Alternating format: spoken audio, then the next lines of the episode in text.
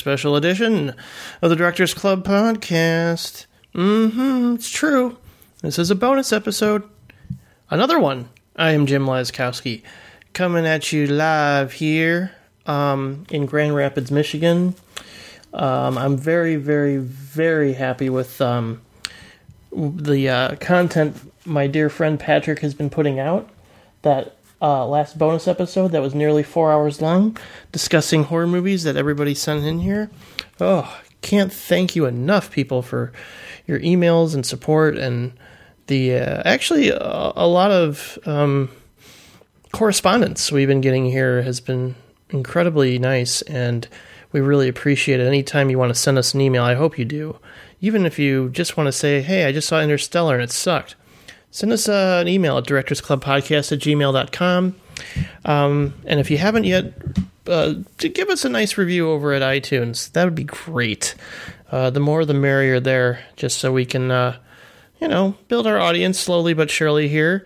I imagine for episode 100 coming up in about 20 episodes or so maybe we'll do something extremely special. Uh, it won't be another clip show don't worry about that. I imagine we'll do our top 100 movies of all time um, since of course I'm very inspired by the Film Junk podcast. Anyway, um, so I suppose you're wondering how on earth an episode uh, without my dear friend and co-host is going to be the least bit entertaining. Um, and what is the purpose of doing something like this anyway? Since you know most uh, podcasts work better um, when you have a plan, you have a guest, you have um, an idea of what the show is going to be like, or a director in mind that you know you're going to be talking about. And it sure helps to have uh, someone as knowledgeable and intelligent and uh, hilarious as as Patrick by my side. So um, maybe this will be drier. um, I will try to limit the puns to at least four per minute, and um, I just wanted to catch up a little bit with everybody uh, through a monologue of sorts. You, you, know what's interesting, and I gotta say, going on a what'll be one of many digressions, probably the discovery of the past couple of months, uh, besides what I'm going to be talking about health wise in a minute, is uh, this podcast called Serial. Um, and it is an addiction it is an absolute. It is like the Breaking Bad of podcasts, or I guess some people would compare it to True Detective, or I mean, even like an Errol Morris documentary or something. It's um, from the creators of This American Life, hosted by Sarah, and it sort of unfolds as one story, a true story, over the course of a season. And we follow characters and I this is based on a true story, like I said, and it's compelling. From episode one, I was hooked. You know, it's it talks about um, the murder of a high school senior, and um, her ex boyfriend is arrested, and he's sentenced to life in prison, and he may or may not be guilty. Um, so it, it's it's a story that um, you know, it raises a lot more questions than it answers throughout. And you begin to be suspicious of one person in particular, then then you really start to question your allegiance to um, the main suspect, and you start to question a little bit about um, the ethics of what it means to host a podcast um, on a true story with an unsure outcome and I guess what I find very interesting about it is um, just I, th- I, think it's breaking ground. I think it's it's something that uh, could possibly become the next big thing. I know, like Welcome to Night Vale, if that's a huge thing. I know there's a lot of serialized stories told in the form of podcasts. It's not like this is the first but it seems to be the first, at least in my mind, that's doing it right. Um, and I uh, I can't get enough of this story. I think it's it's something that has compelled me to um, consider podcasts as um, some sort of potential to be an audiobook kind of approach too. And that's really interesting. It's a really interesting idea, like waiting week to week to hear somebody tell a story. And obviously, it's not a monologue. There are, are um, people interjecting with their thoughts and opinions and interviews and whatnot. Um, and I imagine that most solo shows like this episode you're about to hear can come across as a little indulgent. And maybe people will compare me to Eric Bogosian in talk radio or Christian Slater and pump up the volume. Since that's all they do is ramble on into a microphone and hope that they uh, stimulate people intellectually, hopefully, and emotionally. And that's not really what I'm intending to do here. I mean, obviously, I hope it's not a dull listen, but what is the purpose of doing something like this, I guess? Um, and it's also tough to just think off the fly. And I've gone back and forth on whether or not this is worthwhile to do in the first place, but honestly, it's giving me a chance to sort of distract myself by focusing on movies and sort of clearing the air and giving an update on what's been going on and you know whether or not you're a loyal listener and or maybe you just listen to the show just for all the movie insights and don't particularly find personal stories all that interesting since we don't do it very often and we don't elaborate on what's going on in our personal lives and I don't know. I have no qualms about doing that, but I don't know if it makes for, you know, it doesn't adhere to the format. So I guess this is a bonus episode that you can choose to delete from your um, archives later on, or you know after you listen to it, and just say, okay, well, that was um, cool, or it was just a dull slog. But I'm hoping right now I can talk to you about what um, has been going on. And what prompted my leave of absence was nothing short of a nervous breakdown of sorts. I I know Patrick can attest to having bouts of depression, and well, within the past three months or so, I I've struggled with a few things going on, including depression and anxiety. But for a while, there was this missing piece to my puzzling health. I, I was seeing a few doctors here in Grand Rapids, including a neurologist. And for a while, I was having j- just these crazy symptoms that ranged from migraine headaches to tremors, um, and just th- things that seemed very out of the ordinary from even for me and they were just taking its toll, um, kind of on my ability to get a good night's sleep, as well as functioning at work and at school. And stupidly, I would say, I was drinking a lot. Um, I think I was self medicating in hopes that, you know, I could distract myself from these physical symptoms and just um, um, emotional issues, just dealing with what was going on. Um, with my health and with just like feeling a little not out of place, but just you know, almost like having an out of body experience where things felt unreal and I couldn't exactly decipher at times um, between the drinking and the physical symptoms and my lack of sleep. I think all of it just sort of culminated. And I was putting my dear friend and roommate Heather through so many ups and downs, mostly downs, and you know, she was starting this wonderful new relationship, and I, I felt I felt so much guilt for having to be a downer and say, "Oh, this I'm in pain and this is happening and this crazy thing went on when I went to the doctors." And of course, when a neurologist told me that it is more than likely that I have Parkinson's, I wasn't dealing with that well. As you know, I, I know Michael J. Fox didn't deal with it well. It took him a while to come to terms with it. Um, and that diagnosis turned out to be inaccurate, folks. Um, I remember putting a Facebook post about it and everything, and um, what prompted this revision was an MRI that I got because I kept having migraines despite being placed on Topamax and other things. And supposedly, uh, it's I still question the validity of these results to this day after everything that's gone on. But there was this strange mass in the anterior cingulate cortex, which is an area of the brain that I had studied as an undergrad. And they did a stereotactic biopsy, and um, a low grade form of cancer was detected, like practically the lowest of the low. So I wound up seeing a specialist, and the specialist said that it could either dissipate or grow. And I had obviously age on my side, and um, clearly my immune system is, you know, fairly damaged from a crazy thing that happened to me that I won't get into right here. Although, if you know me personally, you know what that is, all going all the way back to high school.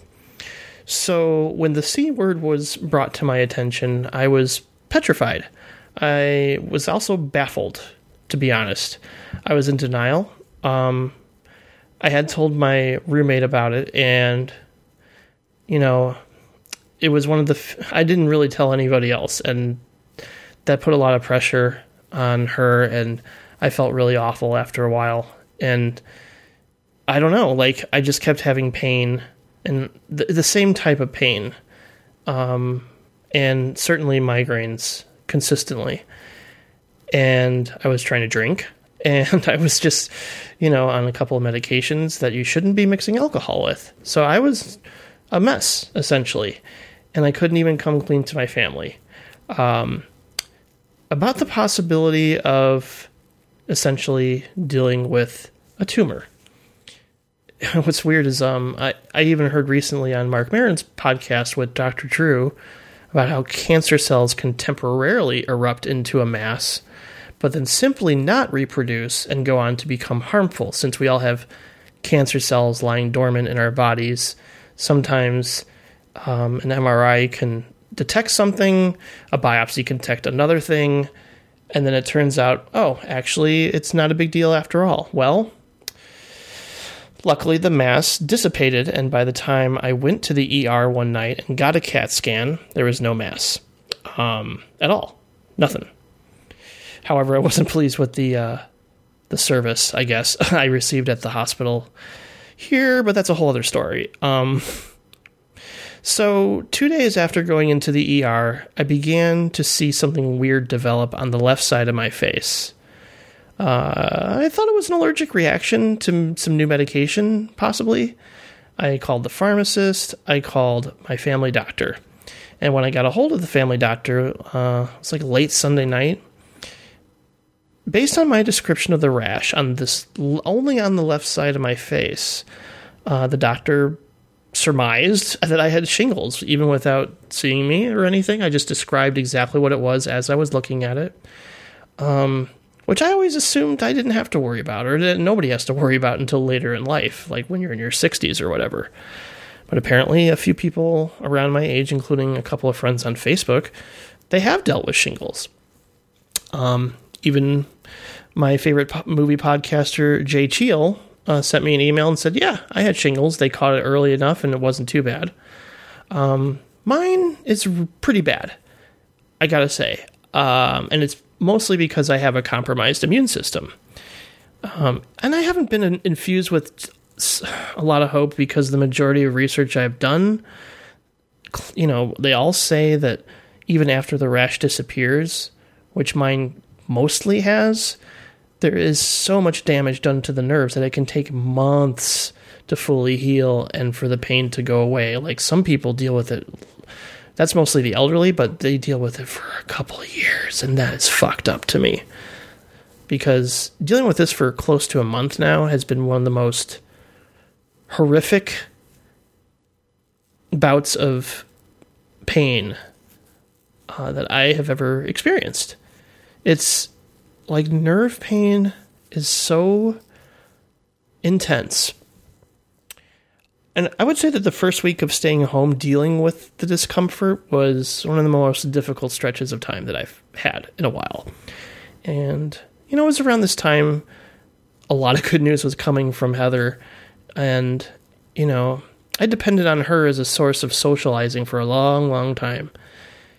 Um, and she, you know, obviously has met an amazing guy, and she's making plans to go to Europe, and um, I'm, you know, ecstatic about her, all the good things that have happened to her. But since I relied on her for most of my socializing here um, in a new city, um, uh, you know, like I, I knew things were going to change, and they had to change, and I also felt like, well, I need to try and make new friends, but God, I don't feel like going out or doing anything when I have fucking shingles, you know? But something that I just, because everything had changed, mostly for the better, especially for Heather, um, you know, and because I was dealing with one of the worst health ailments I've had since 1996, and throughout anxiety and depression, difficulties with my job, feeling underwhelmed with my graduate program, I made a radical decision to move back to Illinois, um, including to be back with um, a number of friends and family that I've missed. And I'm planning on stay, sticking around there for about a year or so, depending on job prospects and where I finish up school and whatnot. And the moment I made that decision, I felt immediate comfort, I gotta say. And obviously, for the listeners out there, it also means that Patrick and I will be recording in the same room without Skype in our way. Um, so that's a plus that you can look forward to um, probably later this year. Definitely for the uh, Robert Altman episode and the best of uh, 2014 episode. So, yeah, um, was an insane decision because I really wanted to make it a go out here in Michigan, but I haven't been as happy as I'd like, and it's not my fault. It's just the circumstances. And like I said, because I'm dealing with a post shingles um, nerve pain, which is essentially neuralgia or whatever. I don't know how you pronounce it, but um, it's the worst. It it feels like one side of my face cannot be touched without it feeling like it's on fire. Or sometimes it feels like there's lightning going off in different places, creating these painful bursts of electric shocks. And other times it just tingles like pins and needles. And that's just uncomfortable rather than painful, but for the most part, it is painful, especially late at night. The worst part is when I'm trying to sleep.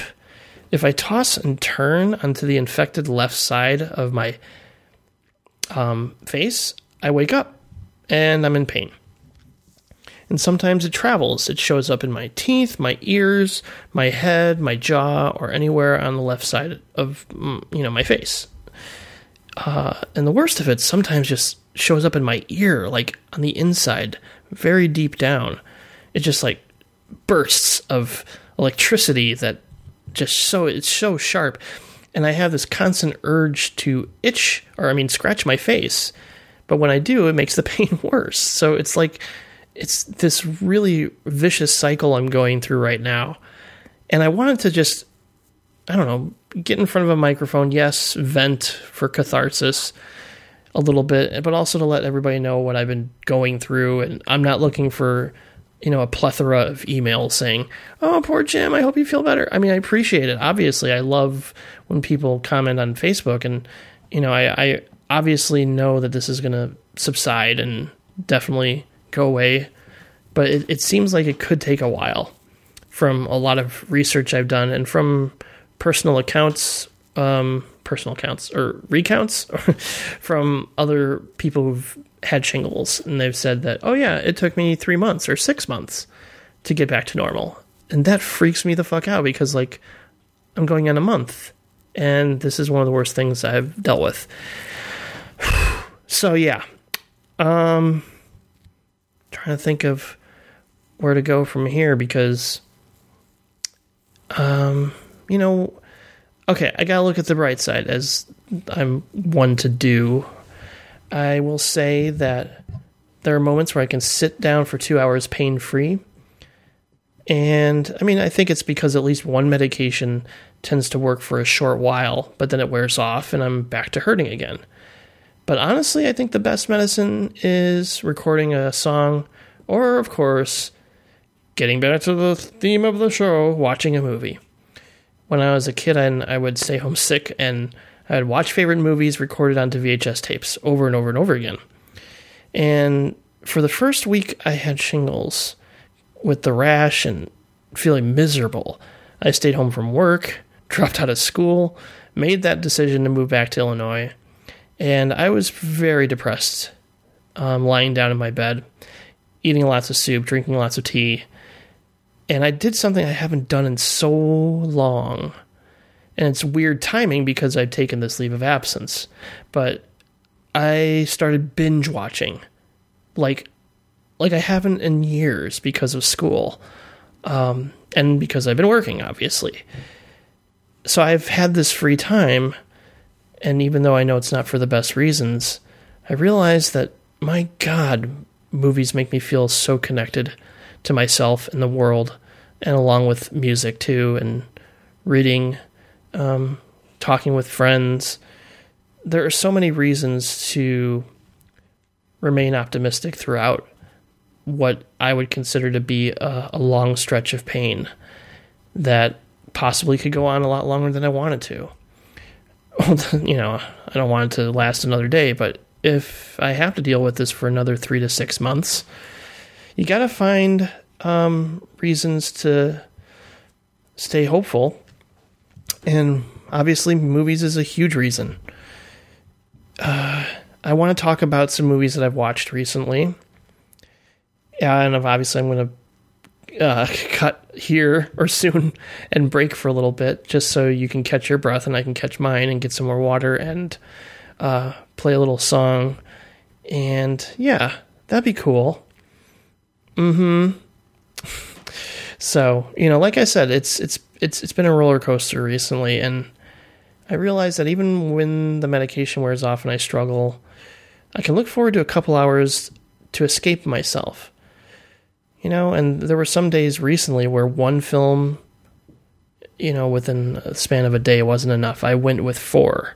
I watched four movies straight in a row. Which I gotta say was something that I'd forgotten how much I love to do and rarely have the time to do.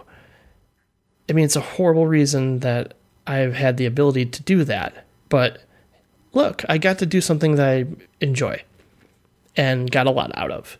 So now that I've given you a long winded update here, let's go back to what this podcast is all about. Um, when we come back, I'm going to talk some movies. And boy, did I see some good ones and some crazy ones, but I don't even know the number. Uh, you'll have to go to Letterboxd at Instant Jim to see all my star ratings and everything else, but I'm definitely going to point out some ones that I think are worth mentioning for a good while. So, yeah, cool.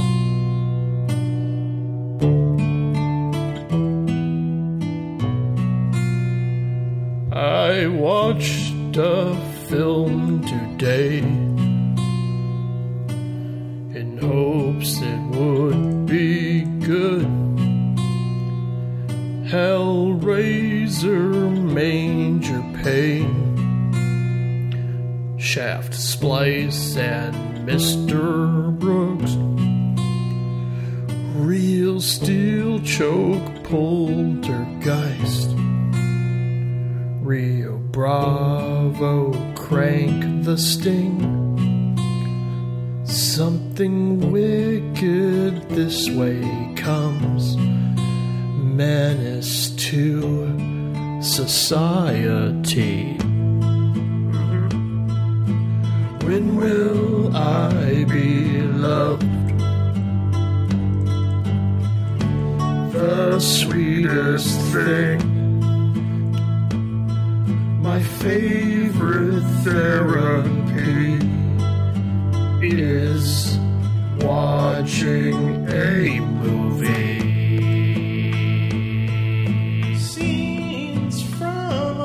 Standing here in the lobby of Celebration North Cinema here in Grand Rapids, having just seen and walked right out of Interstellar with uh, a dear friend of mine, Derek Camp, a huge Christopher Nolan fan.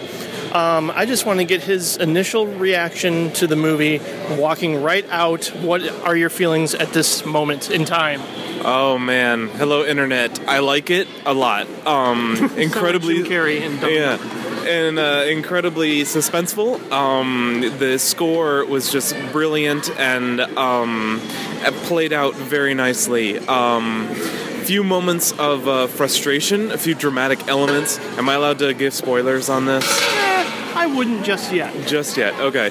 Um, a few elements of just kind of like you know very clear plot devices to um, to advance the story. So if you get past those um, and enjoy the uh, enjoy the the suspense and the plot line, I think it was very awesome. Um, got a lot of notes for being a very long movie, so I'm not quite Yeah. sure how I feel about that. I think I need to process a little bit more about like if it needed to be that long. Um, I never felt that there was extraneous stuff, but I think maybe there's a possibility it could be tightened up a little bit. Um, and uh, yeah, I think uh, definitely like it. Definitely want to see it again. Don't know if I'll be able to see it in the theater again, Yeah, no but um, it was uh, certainly very fun. And uh, yeah, I still love Christopher Nolan. as well you should. Um, I'm going to take some time to process my thoughts on this as well. But I'm curious, right now, where would you rank it in the Christopher Nolan canon in terms of his filmography? I mean, obviously, a second viewing is probably going to affirm how you really feel and where it belongs in the uh, list of can- of Christopher Nolan films. But I'm just curious if where you would place this right now. Wow, that's a tough one. I know.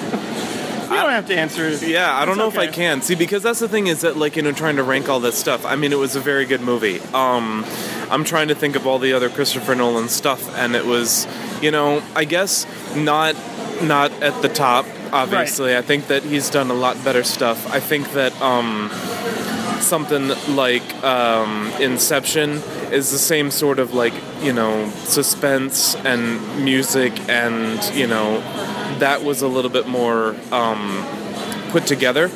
Right. I think um, you know the Batman movies were certainly very good, but those kind of pale when you start realizing all the plot twists and turns and all that. Yeah, I have So- problems with The Dark Knight because of that. Yeah, exactly. so you know, I think if we take a step back, I would definitely you know say it's. Um, I don't know. See, but that's the thing of like saying like on the continuum here on all of his canon. Then that means something has to be on the bottom. And so, what would be his worst movie? And it's not like any of the movies are bad. Bad, so that's it's kind of hard for me to process it that way. So I'm gonna say not his best work, but definitely a really good movie. I would agree, and uh, I'll give my thoughts when I return home later this evening. Thanks, Derek, for being on the show. No problem. Okay, so I'm back at home, like I promised, and Interstellar is a very, very good film. Um, it's far from perfect. I, I don't even love it quite as much as Gravity from last year, at least on a first viewing. Um, and sadly, my first viewing was saddled with a neighbor next to me saying things like, "Oh no, it's a dust storm," and "Oh cool," and "Oh that's funny." People who can't internalize their um, reaction to a movie while in the theater should just be banished. Seriously, um, wait until you're at dinner with your friends to reflect and react. Um, savor the viewing experience. Contain yourself and let it all out when you're not surrounded by quiet people absorbing the the the, the, screen. So, okay, sorry about that. Um, Interstellar. Boy, oh boy, are there things in it that make it well worth your time. Uh, and obviously, no spoilers ahead, so don't worry, but there are moments that are definitely up there with some of Nolan's best achievements, including a, a, a very well done next uh, transition from driving away. Uh, McConaughey drives away, and then we uh, get a nice countdown to takeoff that I thought was beautifully done. Uh, and the thing about Nolan, I think, gets overlooked is his editing technique. I mean, obviously, it's on display. If you're watching a Nolan movie, you kind of are made aware of it. But, um, you know, going all the way back to my favorite movie of his, Memento, every edit in that feels so precise and perfect. And there are cutaways here in um, in Interstellar that left me breathless. I would say, uh, even during the final act, which I'm still a bit unclear on. Despite digging uh, where it took me, at least emotionally, you know. And I think a lot of folks feel it's a messy film. Um, the reviews have been fairly mixed. I mean, some have loved it, and others have completely dismissed it. But I do think the overall response is somewhere in the middle, like a B, B minus range. Whereas right now, I'm kind of at a B plus. Um, you know, it combines emotionality with some lofty ideas about quantum physics, but it also is a little simplistic with its expository dialogue that we've come to expect ever since Inception. And um, it also has this uh, layer of sentimentality with um, just moments of talking about love and its power. It's the power of love. Um, in that regard, it's not the science versus faith film that Contact was, but it kind of uh, dabbled in the same themes with the bond between parent and child um, and how love can transcend space and time. And in my mind, it, it does take away from the existential and grounds the movie in this kind of familiar landscape about our feelings towards humanity and whether it's worth saving and um, you know how how love can transcend in a way that we have yet to fully comprehend. It just sort of happens and manifests, and we get to experience that. And we should consider ourselves lucky when we fall in love and feel love, whether if it's for a parent or a child or a lover. so there's a, a moment where I thought we were heading more into Kubrick territory, and you'll probably know it. It's kind of obvious where um, you know the special effects take hold, the visuals become very trippy um, but much like AI, it decides to go for the heartstrings rather than the mind. So to me, that felt like a bit of a letdown, despite still giving, you know, mad props to Nolan because he does what he does so well. And, you know, it was his choice to go the sentimental route rather than the intellectual one, but there's still a lot to chew on. There's still something going on with the way things wrap up that kind of leave me um, mystified. And uh, obviously, the score and the sound design are impeccable. There are moments of nail biting suspense and uncertainty, and there are moments of levity involving Tars the robot. And of course, McConaughey and even Anne Hathaway, they, they give it their all. I, I think they did a damn good job. But from at least my first overall experience of seeing Interstellar, I will say that something about the way things wrap up leaves me perplexed and not necessarily in a satisfying way. Um, but then again, I need more time and definitely a second viewing before the end of the year to know if it's going to be like a, a favorite of mine. I'm not having that sense of awe and wonder the way I did with Gravity when I walked out, but it, it's, it's still there's there's no denying that it's a must see. It's something that you need to rush out and, and have an opinion about, especially if you're um, you know a movie freak or a Nolan fan and I certainly will say that it's it could potentially become an A or an A minus film, but right now it's a B plus in my mind. So we'll see what where it goes once I read some things about it. Um, would love to hear Nolan's intent as well, and um, experience the movie on Blu-ray when it comes out. And I mean, there's just it's it's a movie that I will definitely say is incredible, but also um, a little mystifying and um, imperfect. Whereas, you know, I walked out of Inception and felt like, oh yeah, well that's an example of perfect escapist entertainment. But then again, how many people complain about that movie and its expository dialogue? So, um, you know, Memento and Inception are still at the top for me right now, but we'll see where where time takes me with this film. we had it all. You were a movie star, remember? Who was this guy? He used to be Birdman. I like that poster. You wrote this adaptation? I did, yeah. And you're directing and starring in your adaptation. That's yeah. ambitious. Are you afraid people will say you're doing this play to battle the impression that you're a washed up comic strip character? Absolutely not. That's why 20 years ago I said no to Birdman 4. Hold the man asshole. You think I'm an asshole? Now you're about to destroy what's left of your career. Oh! We should have done that reality show they offered us. Shut up. I'm gonna grab up on your ass, fucking choke you out. Choke You know I'm right. You're so annoying. Hey, what's up? Why don't you try to rest a little bit? You know, it's always hard walking out of a movie that kind of invigorates you uh, in a way that you've yet to experience all year. Um, and so, you know, immediately I want to go, yeah, this is one of the best films of the year. It might be my favorite. I don't know. It's fresh in my mind.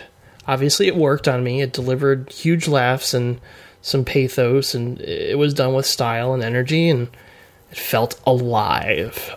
Um, and I've read some reviews that feel differently. Um, some takes on it that find it to be an interesting failure. Um, and I can see that perspective completely. Um, there are moments where I'm like, well, this is probably going to lose people. Um, but for some reason, I was in tune with pretty much the entire running time. I usually need to see a movie twice, though, to know for absolute certain that it's destined to be an all time favorite. Uh, you know, because first impressions are not always what I should go by. you know, I mean, if I'm feeling a little vulnerable or sad and a movie affects me, speaks to me, makes me feel something that makes sense at the time, I tend to give it props almost right away. And I always bring up my sort of emotional bias up front when I review something. And since I've been vulnerable, obviously, for the past month, any movie I love kind of has the tendency to get a lot more praise than maybe it should. Um, as I'm doing this sort of monologue thing, it reminds me of the beginning of the Bret Easton Ellis podcast, which I kind of recommend with reservations. Um, because he always opens the show with like just these rambling sort of um, diatribes. It's kind of fun. But yeah, I, I know I speak in hyperbole and my mind changes. There are sometimes, and even recently, rewatching Memento where I thought, I think this is my favorite movie. No, Paris, Texas is still my favorite movie. Shut up. But it's possible that after a second viewing, um, and this goes for most movies, but with Birdman, I think I might like it more or I might like it less. And I don't know, despite the feeling that maybe it was running out of steam a little bit towards the end, I still adored everything about it. It had like, I know nobody's brought this up, it had this like manic David O. Russell quality to it. It's, I guess it's kind of like meta screwball comedy of sorts.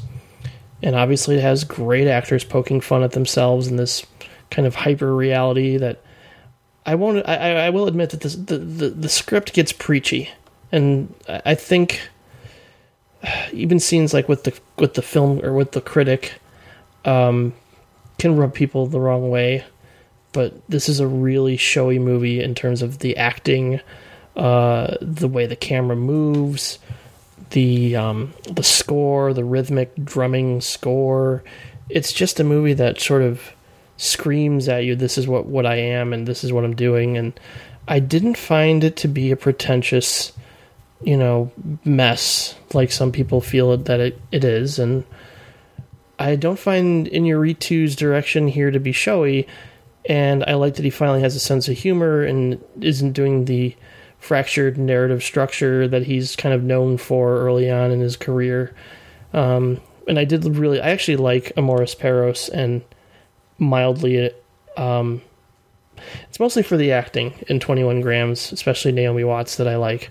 And that's something I've kind of brought up in spurts here on the show is that sometimes a movie with great acting can sell me. Like I can sort of go, okay, maybe that wasn't the greatest story, or maybe the direction was flawed, but sometimes I just love to watch great actors go to town, and that's kind of like you know, sort of the fan of theater in me too. A little bit. It's like I want to watch actors go for broke, and maybe that's why even something like Magnolia, even though I can recognize it for its flaws, the fact that I mean, well, that's that's not a good um, comparison because there's so many amazing things about that movie from the directing, the editing, the the score.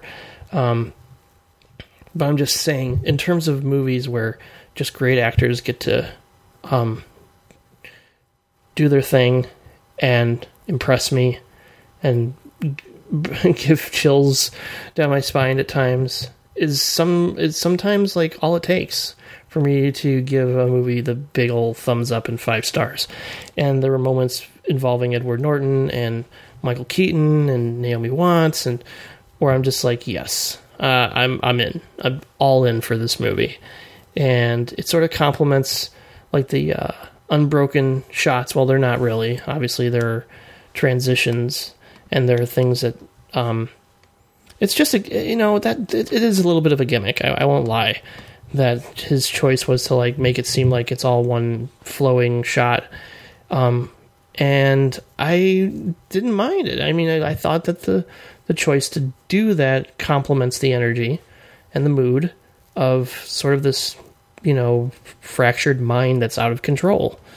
And Michael Keaton's character is constantly moving with anxiety and is having a midlife crisis. And Michael Keaton is really up to it, up to the challenge. I think I don't know if he relates, but um, he certainly, you know, there's just just the whole obvious meta commentary on Batman and his place in movies today. But to me, he proves that he's just a, great actor, and I've always felt that way, whether if he's doing comedy or drama, because I really loved him in a movie called Clean and Sober, and obviously he's one of the many things I love about Jackie Brown. And since then, I kind of hoped he would take on a leading role like this one and Edward Norton, geez, he he also steps up to the plate in a way that he hasn't in a long time. So it was just a joy to see this movie in every way. I it's a treat to see Edward Norton and Naomi Watts go at it together because there was a time when I felt both of them were two of the best actors working, and then they sort of had this um, period of I don't know, just inactivity or not choosing very interesting roles, and this is a, an actor's movie. This is very, very theatrical for obvious reasons. And I mean, it, I will say that where it chooses to go in terms of, um, you know, uh, stretching plausibility, or I mean, not necessarily, but just like getting so much caught up into almost a schizophrenic state of mind and um, being caught in his hallucination, I think it could lose people but it didn't for me. And the ending is very interesting, and it's commentary on the theater and commerce and art and um, just trying to stay relevant in a lot of ways. And even there's a, a dig at social media and stuff like that. I mean, it's just it's jam packed. But I I really thought, even just for pure entertainment, it is one of the best movies of the year. It is something special it is great to invest time in these narcissistic characters going through um, a crisis. And overall, it just made me feel good, even though it's messy. And I can admire a movie for its ambition, even if it can be considered um, a failure. And if some people walk out of this and say, meh, didn't do it for me, I won't argue that, but it worked in every way for myself, and that makes me very happy to say because um, been having a bad couple of days, and seeing something like Birdman is uh, what the doctor ordered. Oh, do you want to hear my cat using the scratching post right now? That'll be a good transition. Oh no, I think she stopped. Usually she goes at it a lot longer. Right, Lucy? Lucy? Now I totally feel like Marc Maron.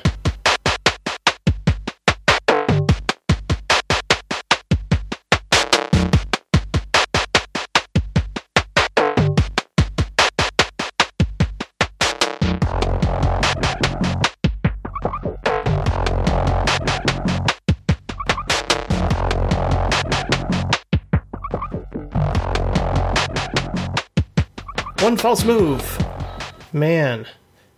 Uh, this one I don't want to say a whole lot about, honestly, because. Uh, I mean, not to, plot points, yeah, there's definitely a couple of surprises, but it's a movie that I think you just dive right in, try to track down. I don't think it, I don't even know if it's available on DVD, I should look, but I am a huge fan of A Simple Plan, as most people know.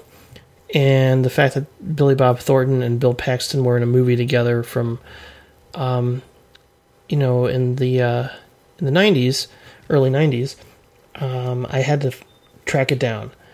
and it's also one of Roger Ebert's um, great movies, I, I believe, and he felt it was one of the best of the year, if not number one or number two, if I recall. Um, and oh boy, yeah, um, it it's weird. It doesn't have like the sense of humor of a Coen Brothers movie, but you know, I mean, there was just there was a wave of a lot of film noir type pictures. You know, long after something like Blood Simple came out, there was just this um, barrage of them in the early '90s, and um, you know, the kind of movies my mom would love because it just involved, uh, you know, sex and betrayal and you know a satchel of money or a you know a gym bag full of money. And you know it was just simple stories told you know with a wink at times but also just m- movies that you get caught up in because of their simplicity because here it is here's the story here are the characters.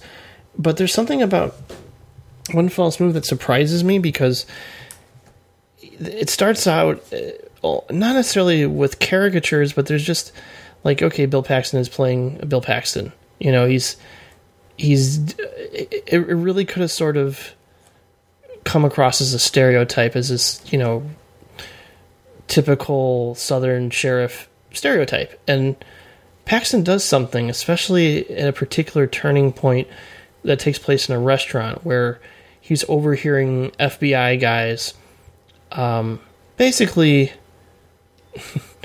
um, make fun of him, you know, and they're not made aware of it at the time. And you, you know, Bill Paxton's character, he plays a sheriff in a small town, and you know, like a good old boy persona. And um, the LAPD, hmm, man, I mean, they come in to the small town because they have a feeling that these criminals that did this drug deal gone bad are going to swing through this small town because uh, one of the criminals has relatives there. And what occurs basically is Bill Paxton, the sheriff, teaming up with the LAPD, getting ready for them to come through town. Um, and one of the criminals is played by Billy Bob Thornton.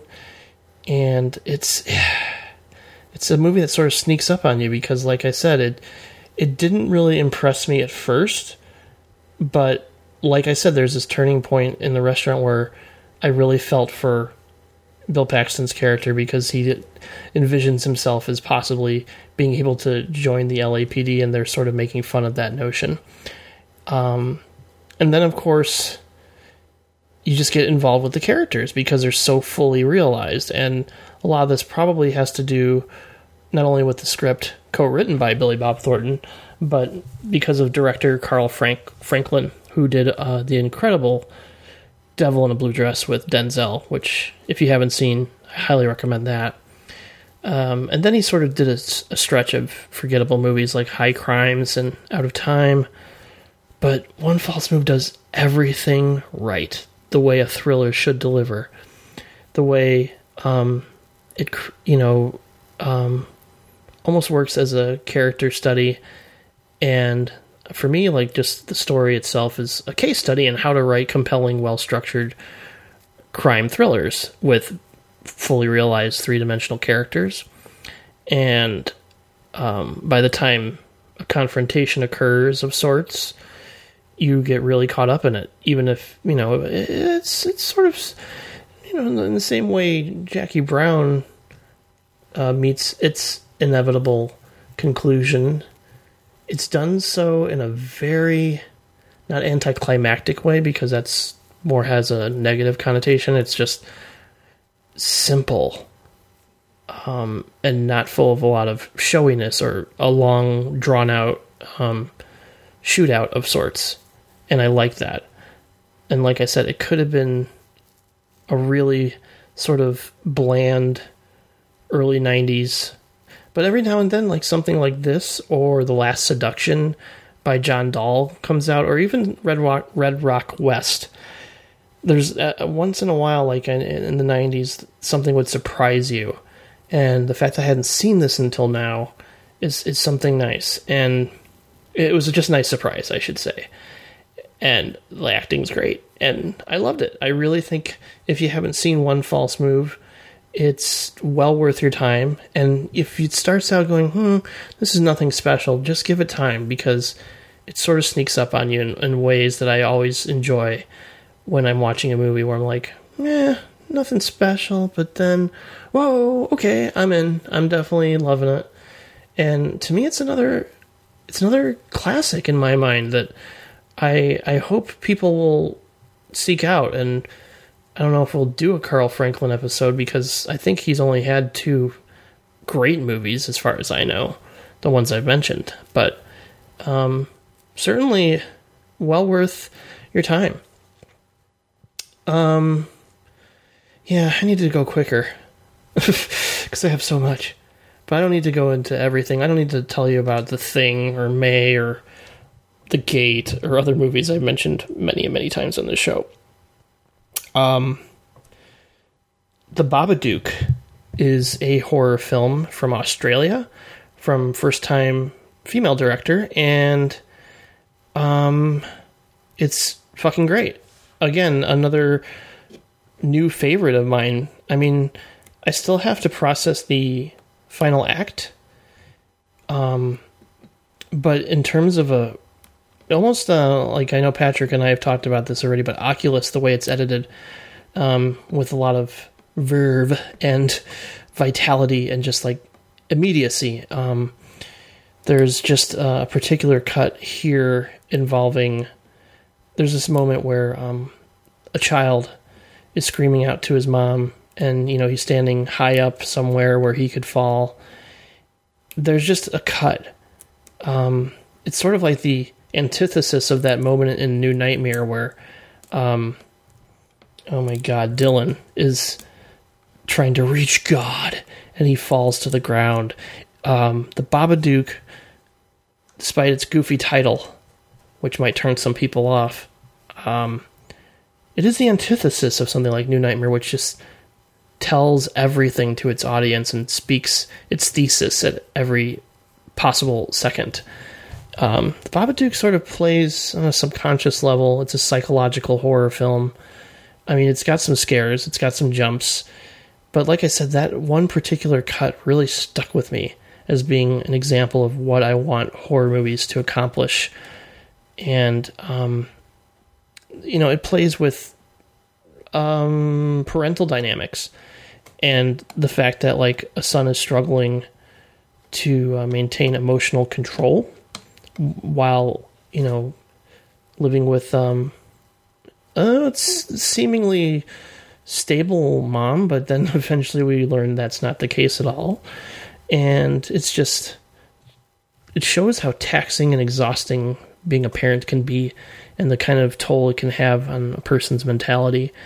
And uh, obviously, I need to see it again because I'm having a second interpretation of it that is hard to um, elaborate on without going into spoiler territory. And I kind of want to avoid that because a, I want Patrick to see this. I want everybody in the audience to see it without um, knowing too much, other than it's just a mother and son living alone in a house. Could be a haunted house movie, could not be. Involves the appearance of a um, pop up book that um, plays a major role. And you'll see. It's just a fantastic horror film. It's my favorite horror film of 2014 by far. And I just found it to be um, exactly what I would want from a horror movie, and it's com- com- like it's just so assured in its storytelling. Except again, I'm struggling. I'm wrestling a little bit with the ending, um, and that's a good thing in my mind. I don't see that as a bad thing. Um, and there's an interesting theory from a Letterboxd reviewer, and I don't want to say its name, say say its name, say that person's name, um, because you might just be tempted to go out and seek out this review. And well, I mean, obviously, it's it's your choice if you want to get spoiled with what that person's interpretation of it is. But it's given me pause. It's given me uh, some reflection on what the um, possible subtext of, of the Babadook could be and it actually makes me want to watch it again tonight. I loved it. It's so good, everybody. Same goes for Nightcrawler. I know this is sounding starting to get boring. Um, but it's just because like I'm loving everything, or at least everything I'm talking about, I love. And you know, again, I don't need to go into Carnival of Souls, even though it, oddly enough, and Patrick's going to freak out, but it was my first time watching it. But it's also now one of my favorite movies. Nightcrawler is fascinating. I had a lot of high expectations going in, and for some reason, maybe it's just because of Robert um, Elswitz, Elswit, his um, um, history as a cinematographer, shooting LA so beautifully. I was thinking I was in for another sort of drive throwback, um, and it does have a Michael Mann quality to it for sure.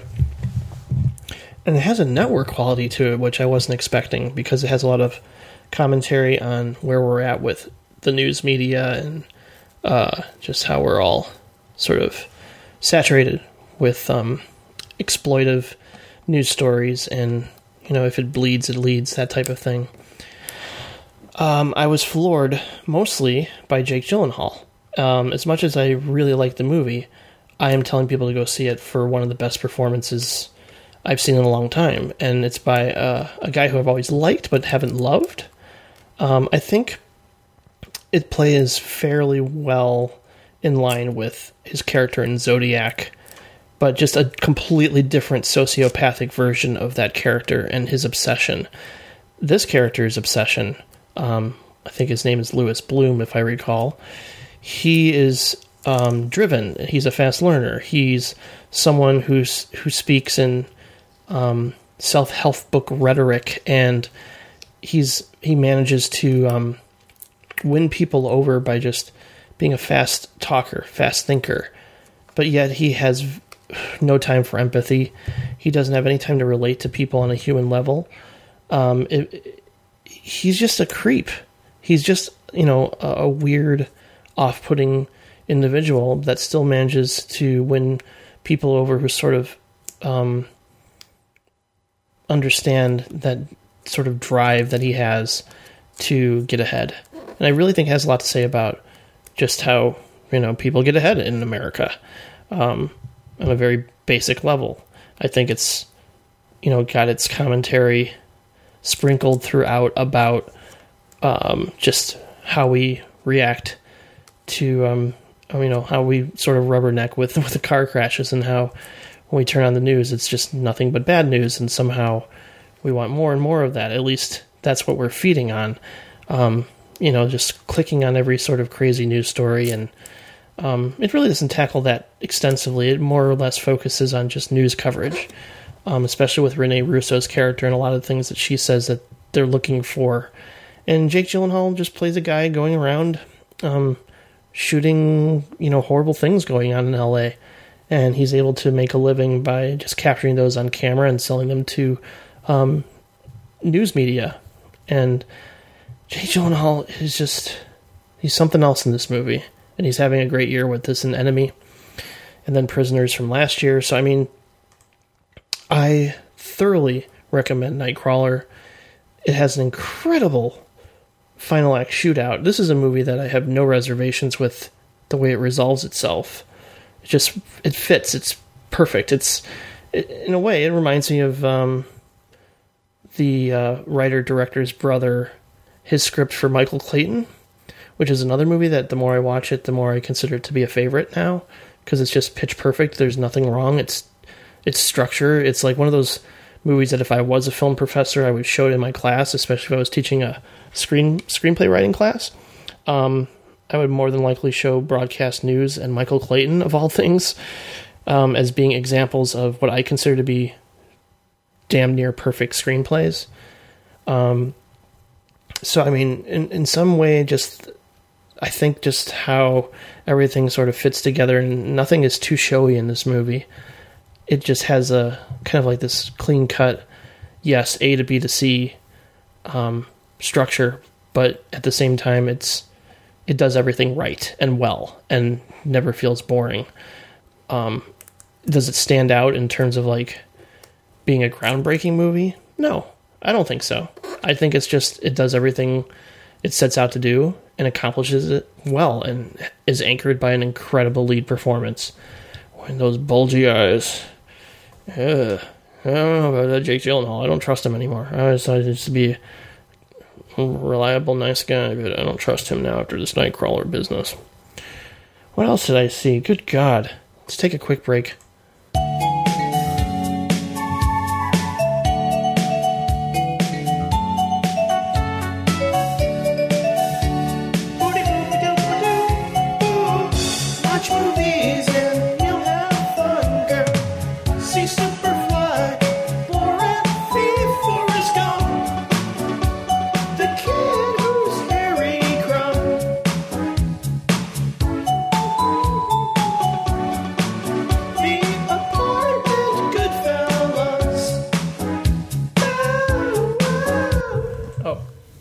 Back to reviewing. I gotta figure this out. Maybe I'll just quickly go through a bunch of movie titles really fast. Um, I think I've covered the majority of new releases I've seen. Okay.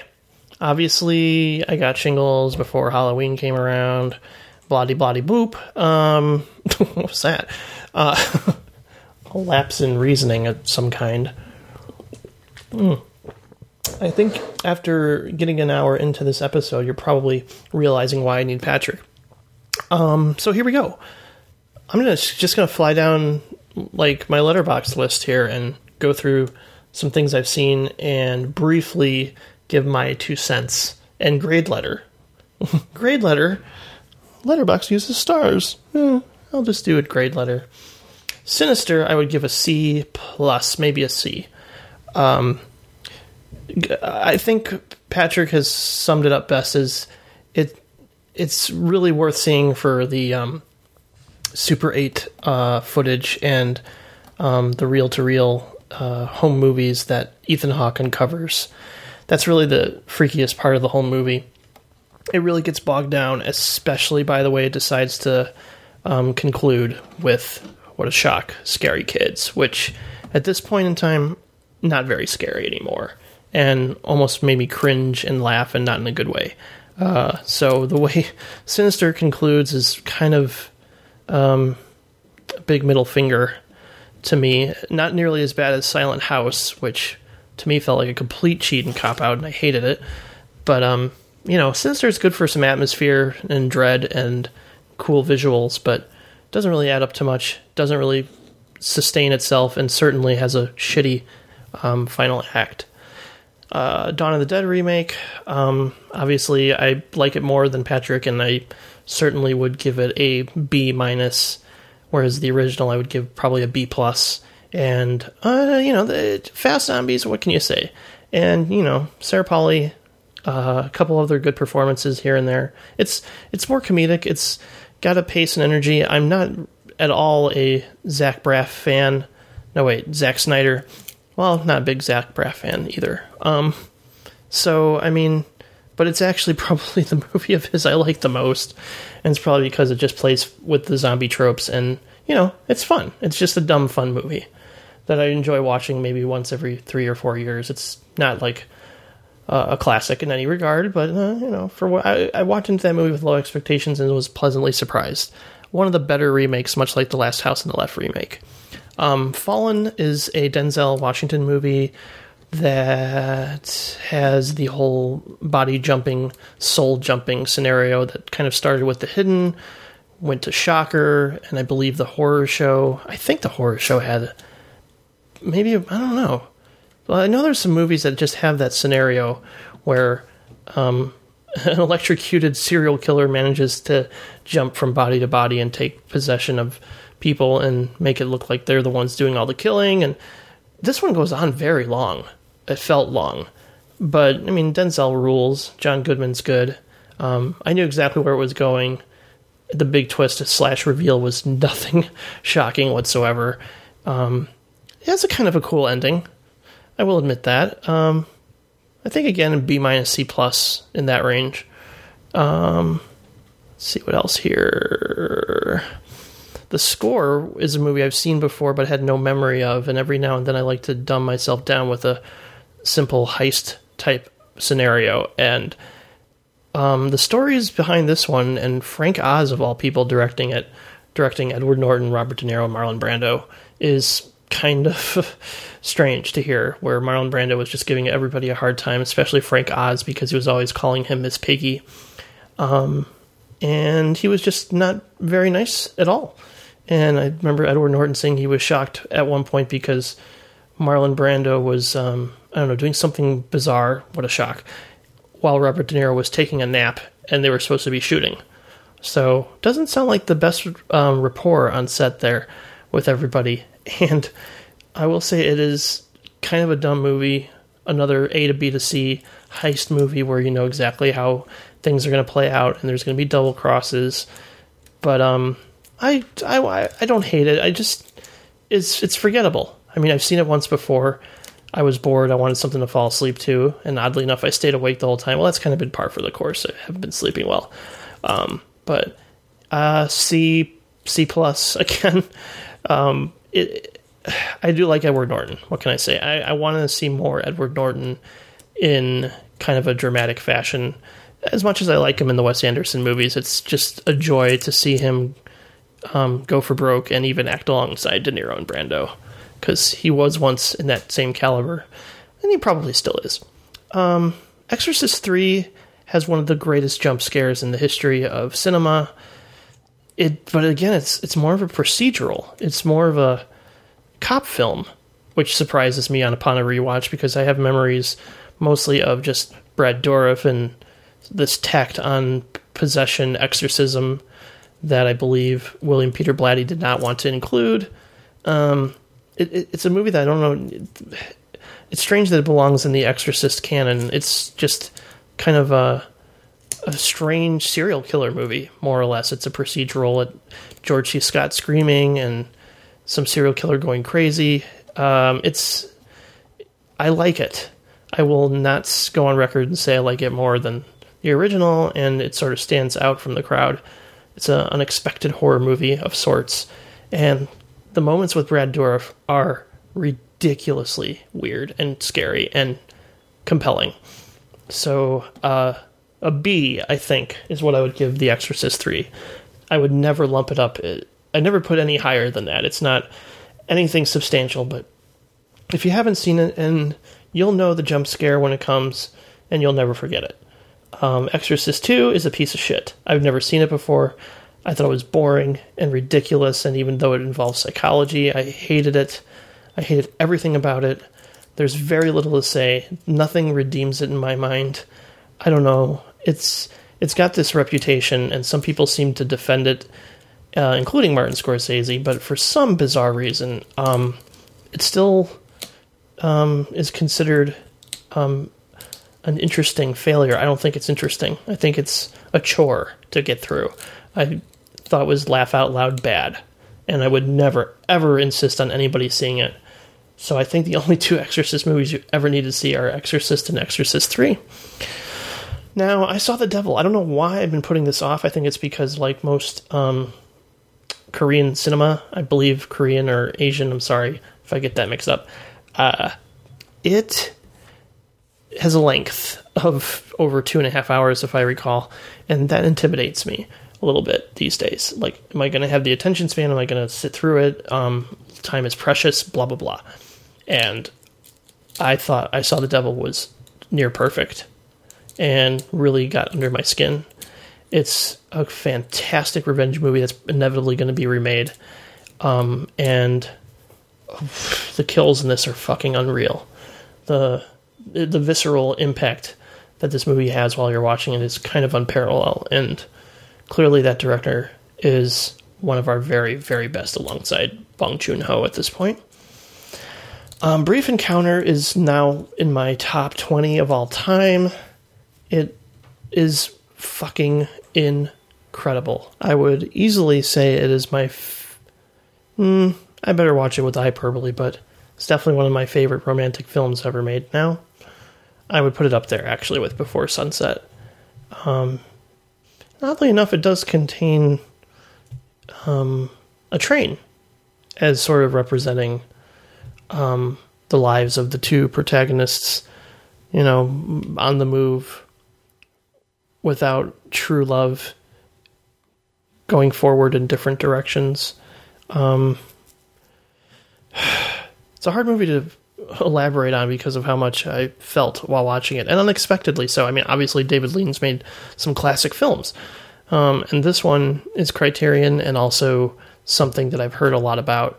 It's a favorite of um, Mike D'Angelo, who might be one of my top five favorite film critics. Go to his Letterboxd. Make sure you follow that guy because he knows what he's talking about. And anytime he gives a movie five stars, I try to go out of my way to see it, and this is one of them.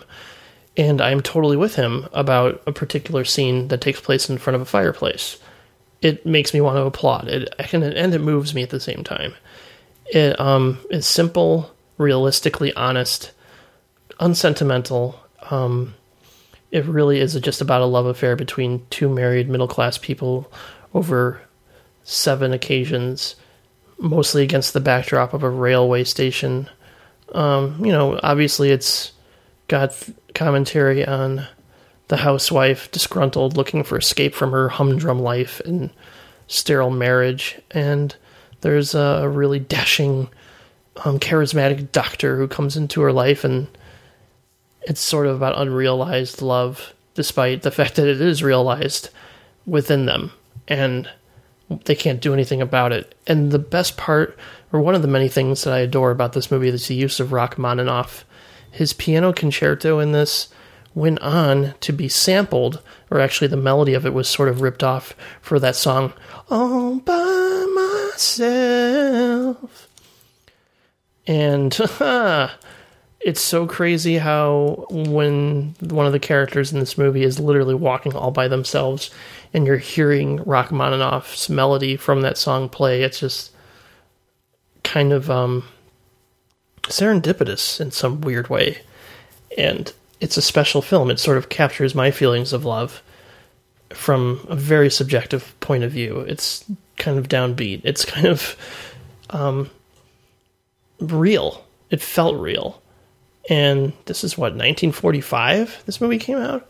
It just uh, it's very tender, but it also painful. It's you know, and it's 86 minutes long it's just everything I want from this romantic drama without, you know, necessarily becoming soap operatic or Douglas Sirk like in any way. And it's just pure. It is everything that I turned to my cat at one point and said, This is why I love movies. This is why I like making the time out of almost every day to at least sit down and watch something in hopes of feeling the feelings I felt during Brief Encounter. So, everybody stop what you're doing, stop listening to my sad ass voice, and watch Brief Encounter. It might be on Hulu Plus if you want to check it out via Criterion, and you should if you haven't yet. Right, right now it's up there with the apartment, and that is uh, not hyperbole. Miami Blues is this interesting movie f- by George Armitage that came out, I believe, in 1990, at least early on. It might be 80s, it might be late 80s. And I remember reading the book which is crazy because I was kind of young for that book. But I did go through like a detective phase, and this isn't really a detective movie. It's it's very um, Elmore Leonard esque. Watching this movie, it, it, it's something that probably Tarantino or um, well, obviously it has that get shorty quality with the dialogue, and it's very fast paced, fast witted. Alec Baldwin, I think it might be my favorite performance of his of all time. And of course, Jennifer Jason Leigh plays the prostitute that comes into his life. And yeah, she has a heart of gold. Wah, wah, wah. Um, and it's just a really funny, smart, um, caper con man kind of film that just it feels really unique and it's just it's just a strange movie that I think has that dark comedy that I love so much and that sort of permeated the late 80s and early 90s with a fish called Wanda sort of becoming its pinnacle or even something like Soap Dish with its manic energy was something that I loved too. But Miami Blues is fucking incredible. It's another movie that, oddly enough, Mike D'Angelo gave five stars to, and I hadn't watched it in like 15 years or something, and I'm glad I revisited it. I don't think it's available. You have to get it through special means. Um, yeah. What if? You know, I don't have a lot to say about What If because it's got that 500 Days of Summer quality to it, and you'll either find it grating or twee, or you'll just warm up to it because you love the characters. And I happen to be, I'm becoming more of a fan of Zoe Kazan, even though I wasn't a huge fan of Ruby Sparks. But and Daniel Radcliffe is great in this. It's just about a guy getting over his last breakup and then meets a new girl, and it's a question of whether or not they can stay friends or not. And let me guess, they may not. But it's fun and funny and very, again, smart and fast witted. Kind of like that Gilmore Girls fast paced dialogue that I love so much. When that happens in a movie, I'm sold. Whenever there's just like this hint of homage to screwball comedy. Um, which again, I think Birdman sort of tapped into without being overt. Um, a couple more, and then I promise to wrap things up because I know how tedious this can get. Especially since, I mean, I'm looking over my list and there are a lot of movies on here. Like, you know, what am I going to say about Final Destination 2? Except the opening is amazing. And do I really need to go into Scott Pilgrim and my reservations about it? Um, and, you know, the fact that the more I watch Little Children, I like it more. Uh, I'm going to get to a couple more and then call it a night for everybody out there. You've probably decided early on that Directors Club is best with two or more, and I concur with that. Uh, not that I'm trying to be, um, you know, self-flagellating or flagellating. You know what I mean? Just taking things lightly.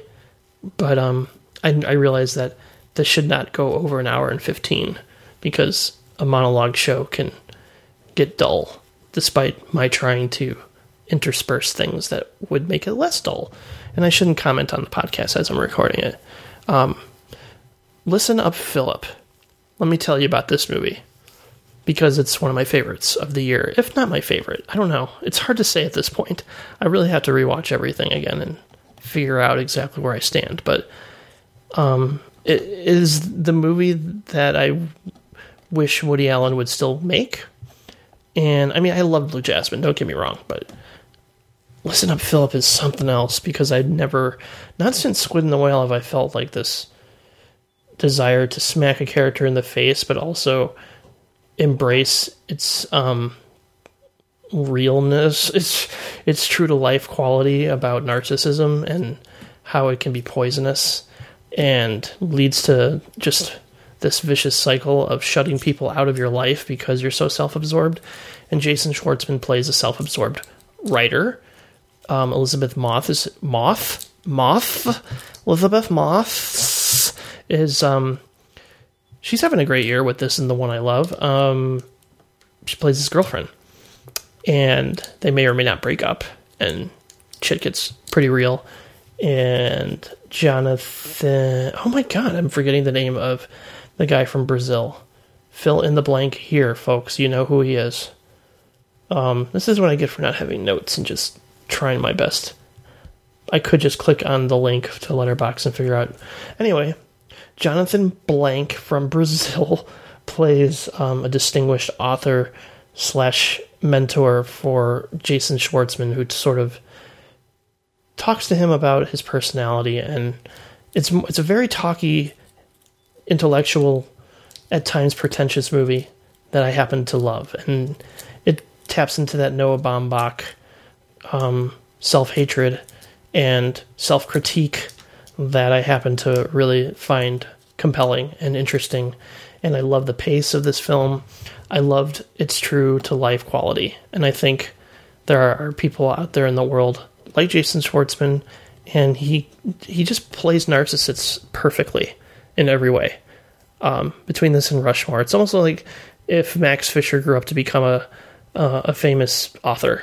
Is what this movie essentially is, and I loved it. I really, really, really loved it it sort of came out of nowhere. I'm not familiar with the director's other work. We'll see what other people think about it because it's not an easy movie to love. Um, I don't need to talk about Cabin in the Woods. Uh, the Halloween movies, you pretty much know that first one's amazing and the rest kind of suck, more or less.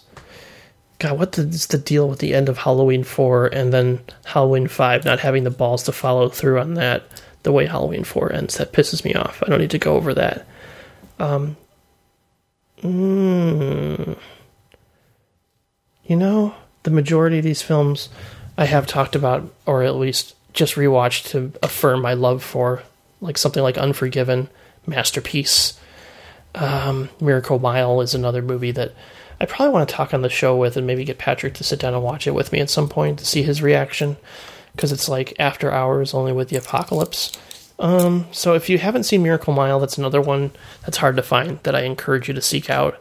So it is an end of the world scenario with Anthony Edwards at his very best. Um, one of my all time favorite movies from the 80s. I think it's from the 80s. Um, God. Okay, I think, you know what, for the most part, I've talked about a lot of these movies ad nauseum on the show before in the past and don't really need to reiterate something like, oh my god, guys, The Big Lebowski's hilarious. A lot of these movies were like comfort soup while I was, while I still am, struggling with some of the worst pain I've ever had. And, you know, seeing movies, like I said, there is no greater gift to um, unwinding and um, becoming introspective. I think I've seen a total of like 50 some odd movies in the past two or three weeks, and I'm so grateful that they're out there, unlike Garden State, which I now fucking hate. Who, what psychiatrist on earth would prescribe three SSRI medications for anybody, let alone their son? That is like toxic. And I know that the psychiatrist that Zach Braff visits in the film says, like, I'm surprised you're still alive with all the medication you're on. Seriously, when he reads the list of medications that Zach Braff is apparently on, and everything's exaggerated in that film, and nothing feels real. It's all just bullshit. I'm watching this movie. I'm like, I actually liked this movie way back in the day. This movie's bullshit.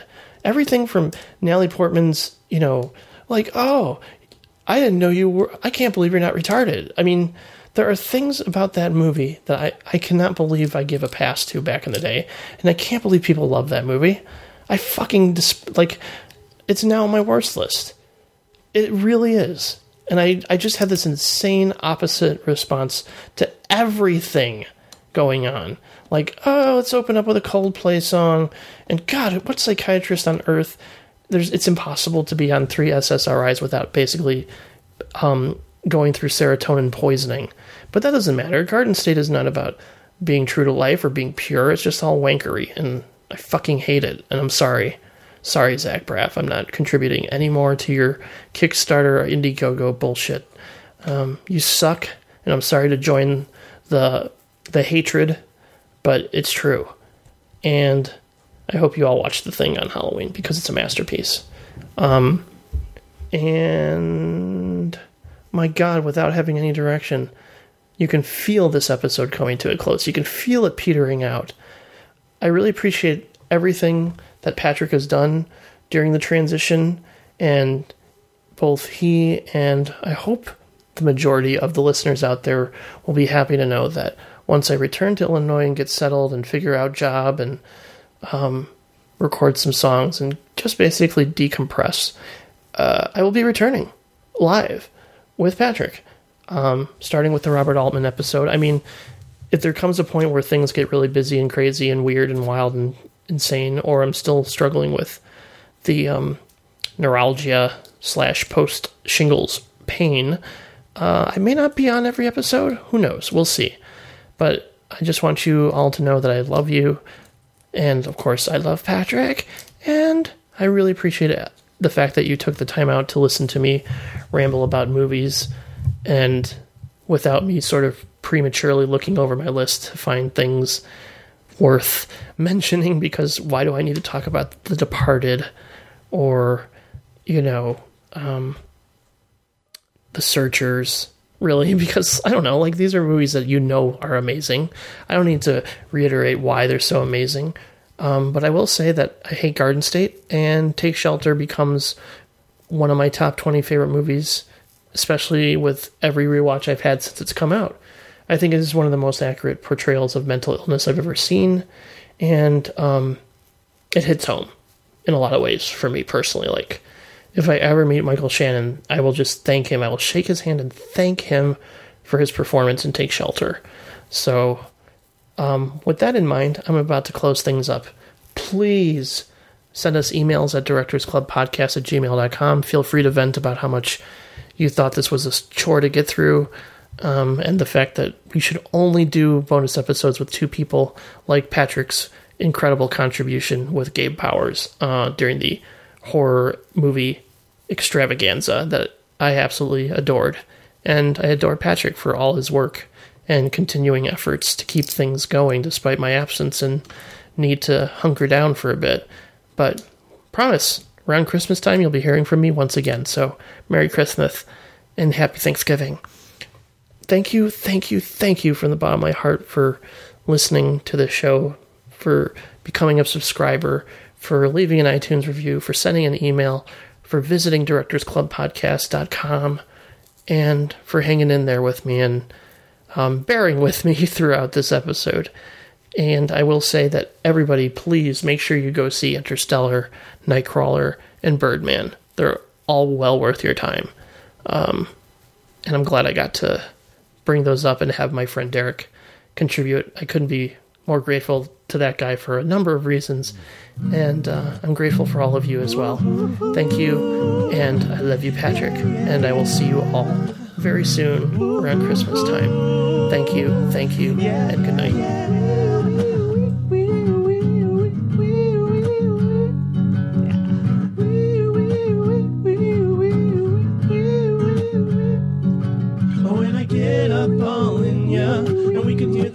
Angels calling us. We can see the sunrise before us. And when I'm in that thing, I'll make your body sag. I'll make you say. Like a cop car.